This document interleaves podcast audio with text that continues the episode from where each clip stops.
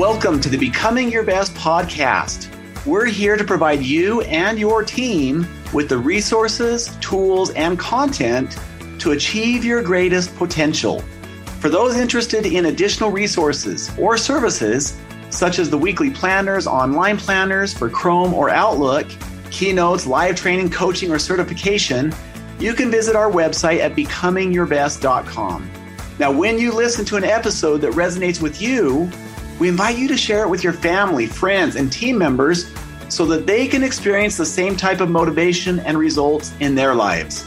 Also, if you haven't already subscribed, please hit the subscribe button. It works on Apple, Stitcher, Google, or whatever platform you're using so that you can get a new podcast reminder each week. Now sit back, let's get started, and we hope you enjoy the podcast.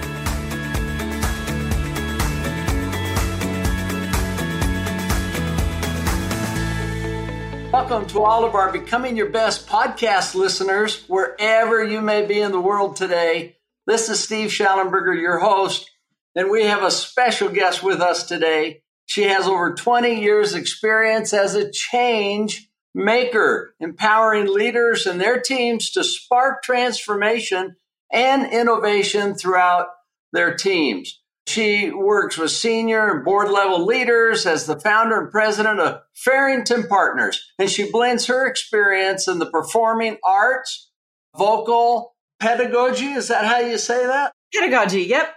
Pedagogy, okay. Communication, psychology, and organizational and executive coaching to help her clients find unique communication solutions around challenges such as digital transformations, organizational culture change, and the great resignation or engaging in conversations on social justice. So, welcome, Jacqueline Farrington.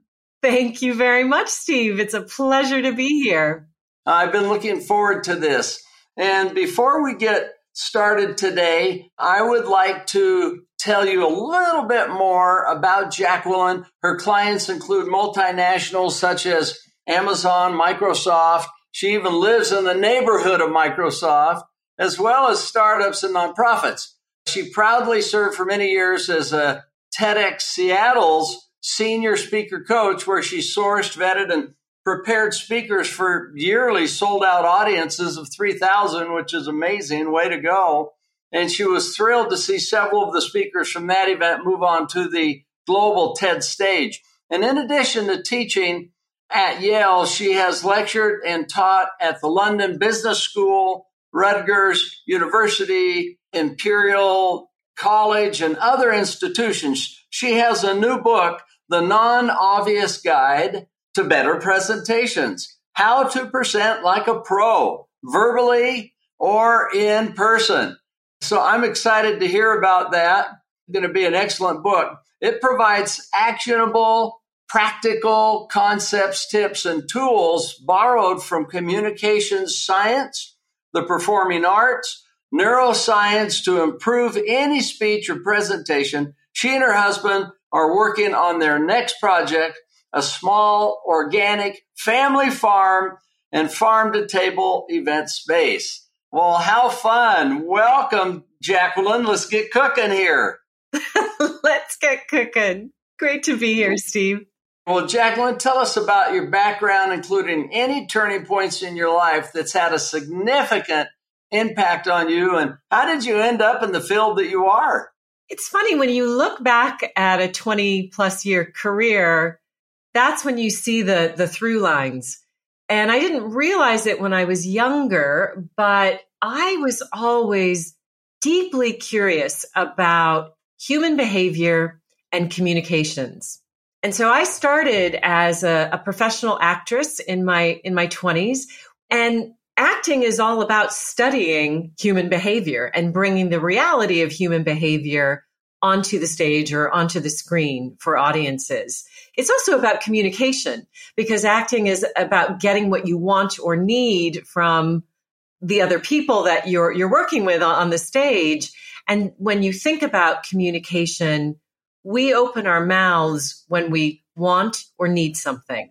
That's why we communicate something every single time.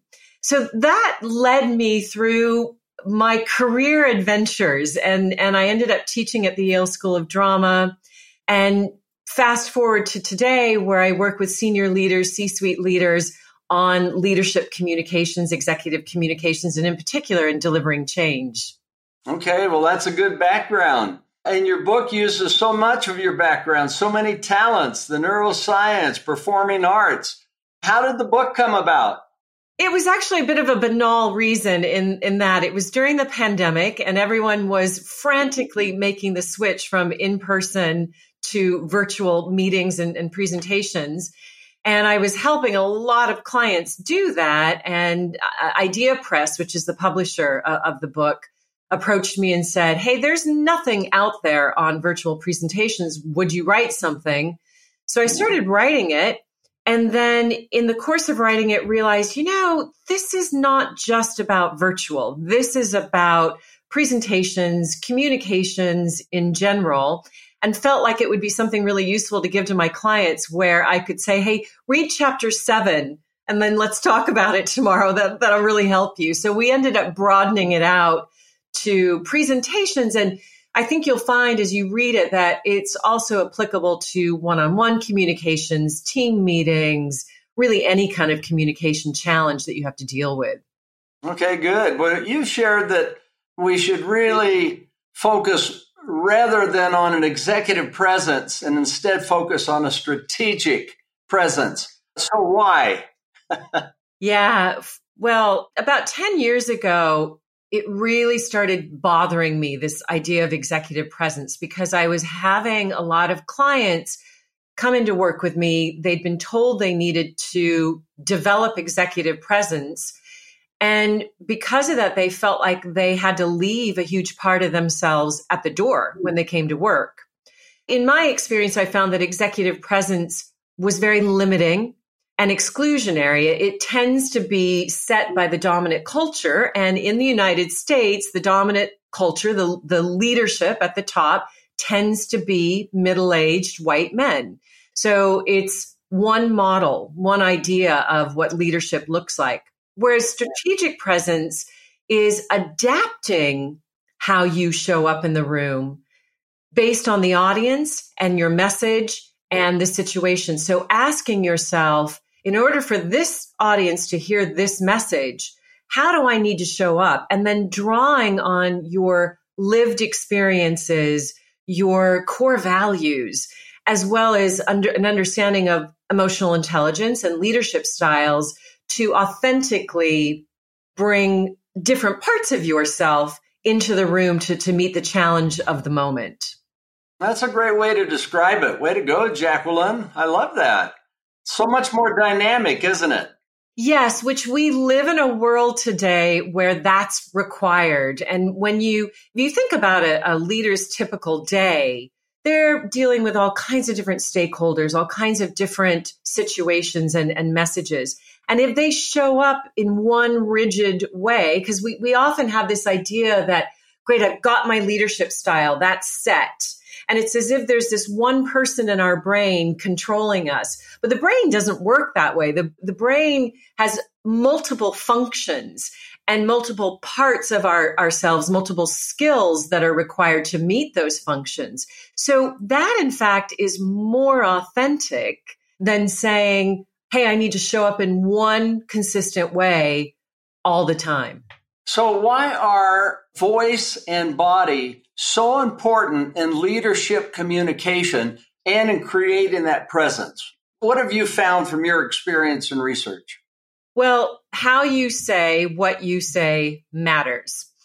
And a story around this several years ago, I worked with a CEO who had worked his way up through the company. The board had promoted him to CEO. They were a little reluctant, weren't, weren't sure 100% about it. But they decided to entrust him with it. And early on in his tenure, he did an earnings call. And the earnings call for the company was pretty optimistic. The company had had a few bumps, but had been doing pretty well. But the way that he delivered that earnings call vocally, this was audio only, the way he delivered that vocally was so de energized and monotone. And the press picked up on that. And the press said, well, hang on a minute. Whoops, there's something going on. We don't trust this. And in fact, it was, it was quite a, what I would call a hullabaloo in, in the press. And so they brought me in to, to work with him to be able to congruently deliver that message in, in terms of what the take home message was so that his voice and his body language matched that. So it's pretty crucial in terms of how you say what you say and allowing the audience to buy into your credibility and your trustworthiness. If you're incongruent, if your voice and body language don't match the message, audiences will pay attention to the voice and body language every single time. And if that is saying to them, I don't believe in what I'm saying, they will then question your credibility. Are you trustworthy? Are you a friend or a foe? Let's just think about this. What have you found are the best ways to have good, genuine, right, effective, both voice and body that really works? Like, what are the ideals and how can people do it? What are the important parts of it? Yeah. Well, we know from emotional intelligence that foundational to healthy emotional te- intelligence is awareness. And it's the same with communication. You first have to have awareness on how you're using your voice and body language. So, some ways you can do that. Number one, ask. Ask colleagues, ask your greatest detractor how they would describe the way you use your voice and body language. So do, do your own 360 feedback process around how you use your voice and body language. And then number two, record yourself. Hit the record button on a Zoom meeting. Turn on your voice memo when you're leaving a, a voicemail message and listen and watch when you listen, turn your back uh, so you can't see yourself and listen to your voice. And then when you watch yourself, turn off the volume so you can see the way you use your body language and do what I call a voice and body language audit. There's a worksheet for this in my book that can talk you through that. So then if you notice some things that you don't like, then you can set about to change it. And by the way, when you listen and, and watch yourself, say to yourself, I don't know this person. If I didn't know this person, I'd never met this person before, what would I see that they're doing? And that creates a little bit of emotional detachment, a little objectivity in watching yourself. And then force yourself to write down at least at least three things you're doing that are working that you want to build on. You can have more than three things but at least three things.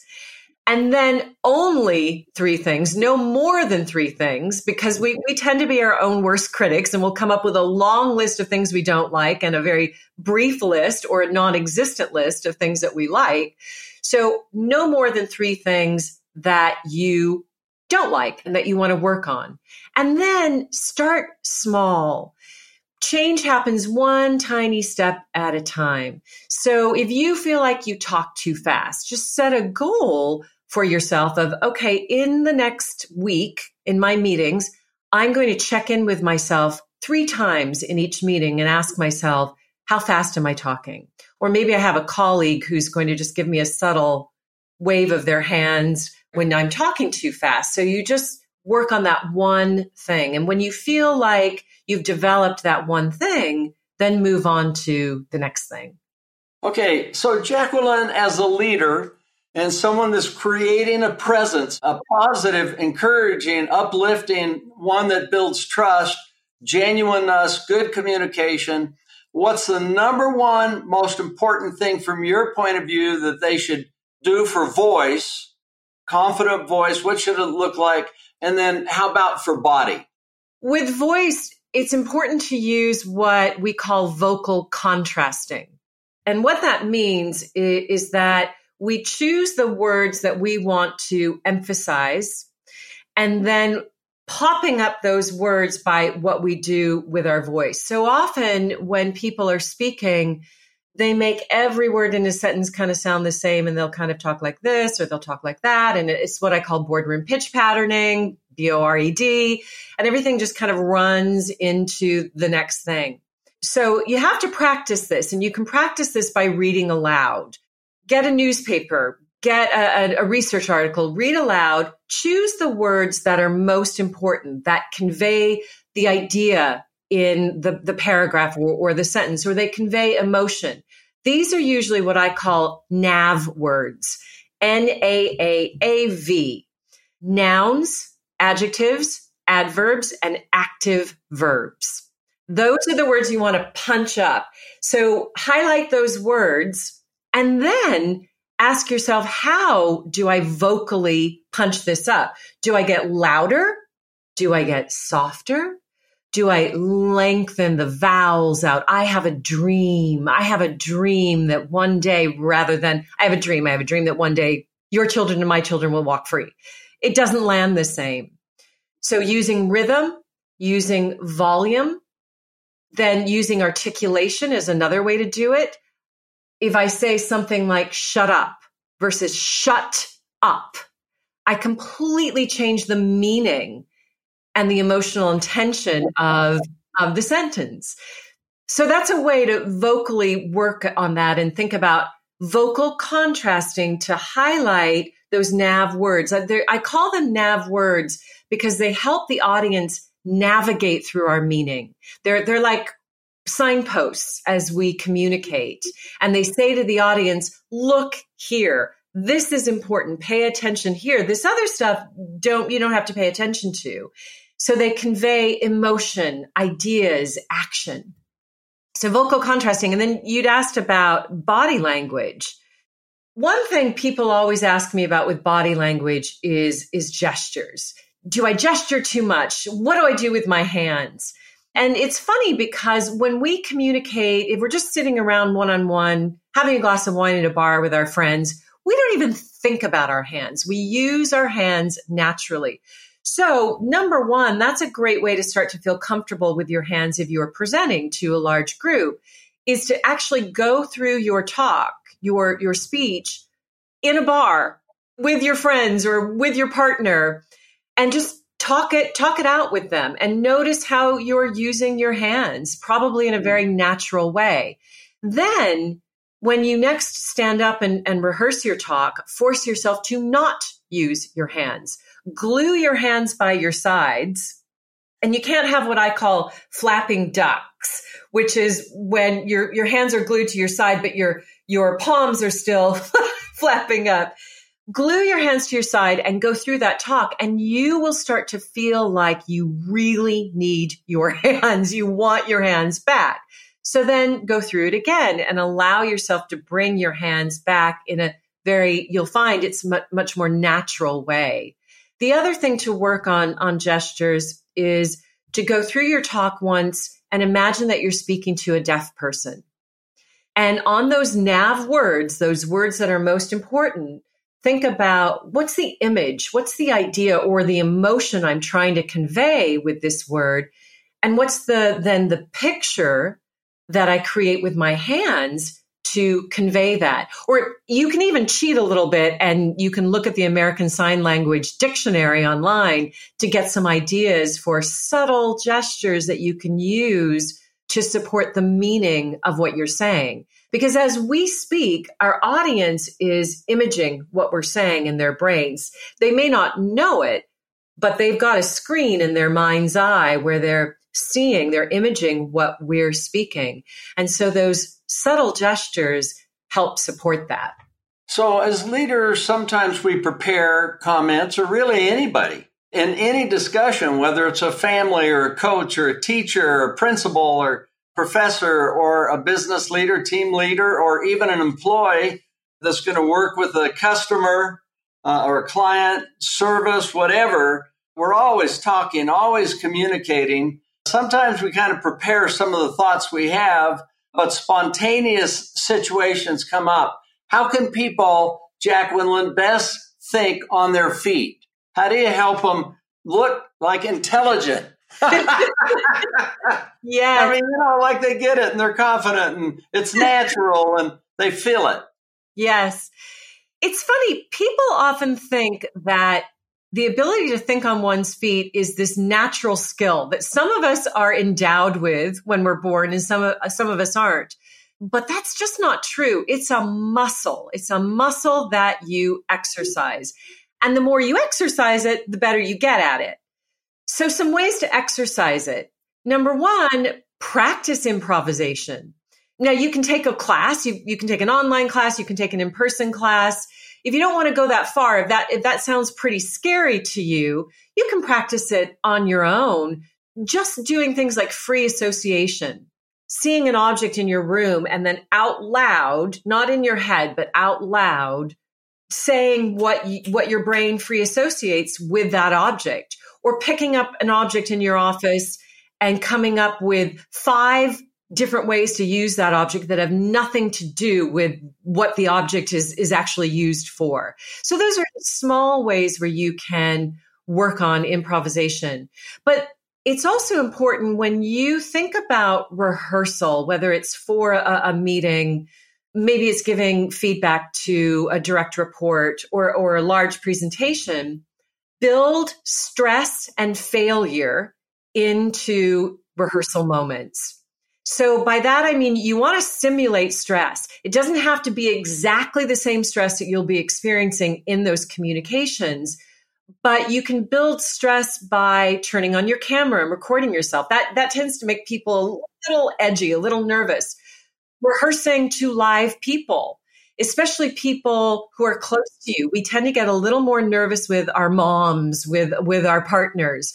So rehearsing to, to live people but also things like going through that communications as fast as you can without missing any important moments. So getting every moment that you want to hit in that communication, but as fast as you can. That'll increase stress. Or telling yourself, I'm not allowed to use any fillers as I speak, which will increase stress. And then the other thing I, I mentioned failure. So this is what peak performing athletes know. Their coaches build failure into their, their practices so that they're teaching their brains how to fail and recover, fail and recover. So those stress simulations that I mentioned, most of the time will make people trip up, will make people fail.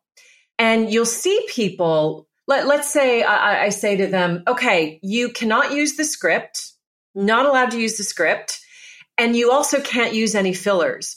And so, of course, people will forget what they're saying and they'll have a bunch of fillers and you'll see them just tighten up and go, oh. But then the goal is when you make a mistake, blow out some breath so you keep your, your body loose, blow out some breath because when the body gets tight, the brain gets tight, it stops and then recover. Think about how you want to recover in that moment. And that starts to teach the brain, hey, I can screw up and I can survive it. it it's okay. And all of those things will eventually exercise that thinking on your feet muscle. Okay, that's really good. Good answer. Sometimes it's nice to also anticipate wild cards or things surprises you know, like what, what could come up, even though it may not be part of what you're planning on, just think of what could be asked or what anticipate ahead and it just helps you feel a little more relaxed and you can do your thing. So I have two questions I'm anxious to get to. We're getting towards the end of our interview already. Dang. I love your background, your experience.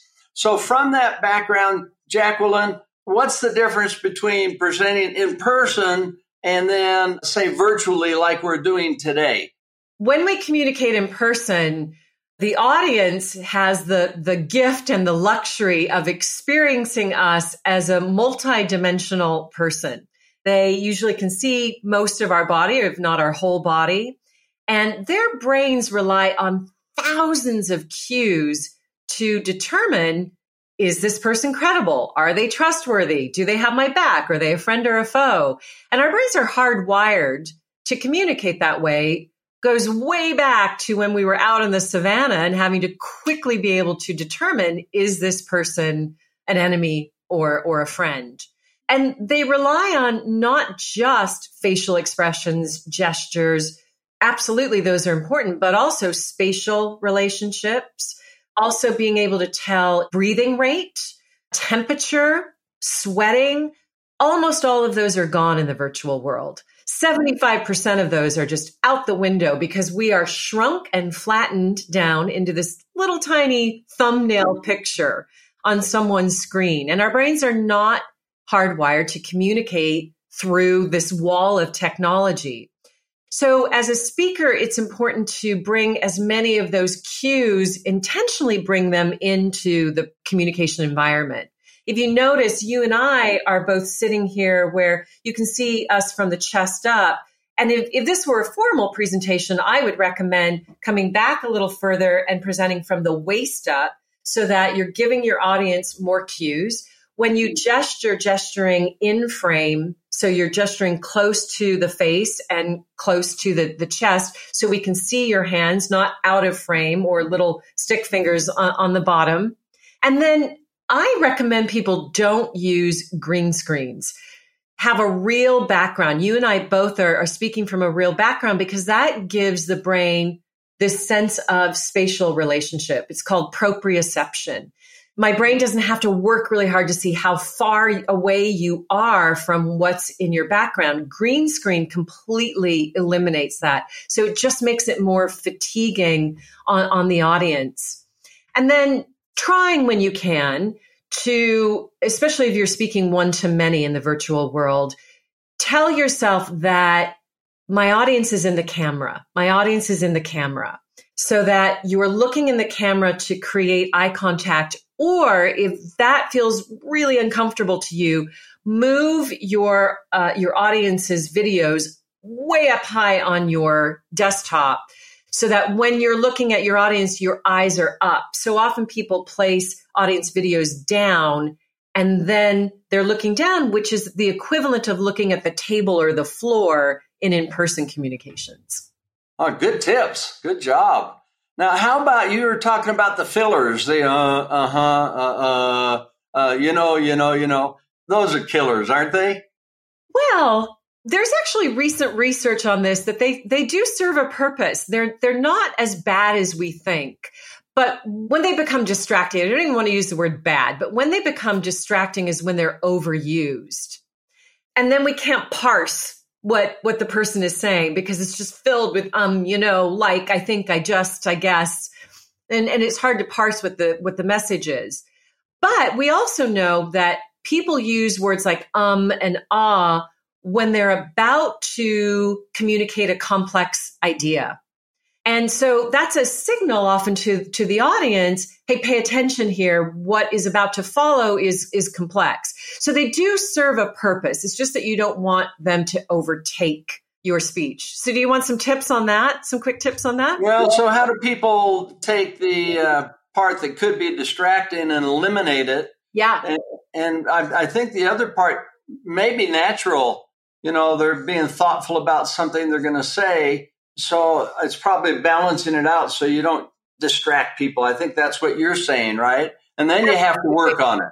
Yeah, and you, and again, it's awareness. So do what I call get an um buddy. And your um buddy is just a colleague or a friend who, when you're speaking and, and you use too much of them, they're going to wave their hands or clap or put a, a nickel in a, in a jar. It's funny that most of the time when you tell someone, okay, I'm just going to wave every time you use a filler, that eliminates 80% of them.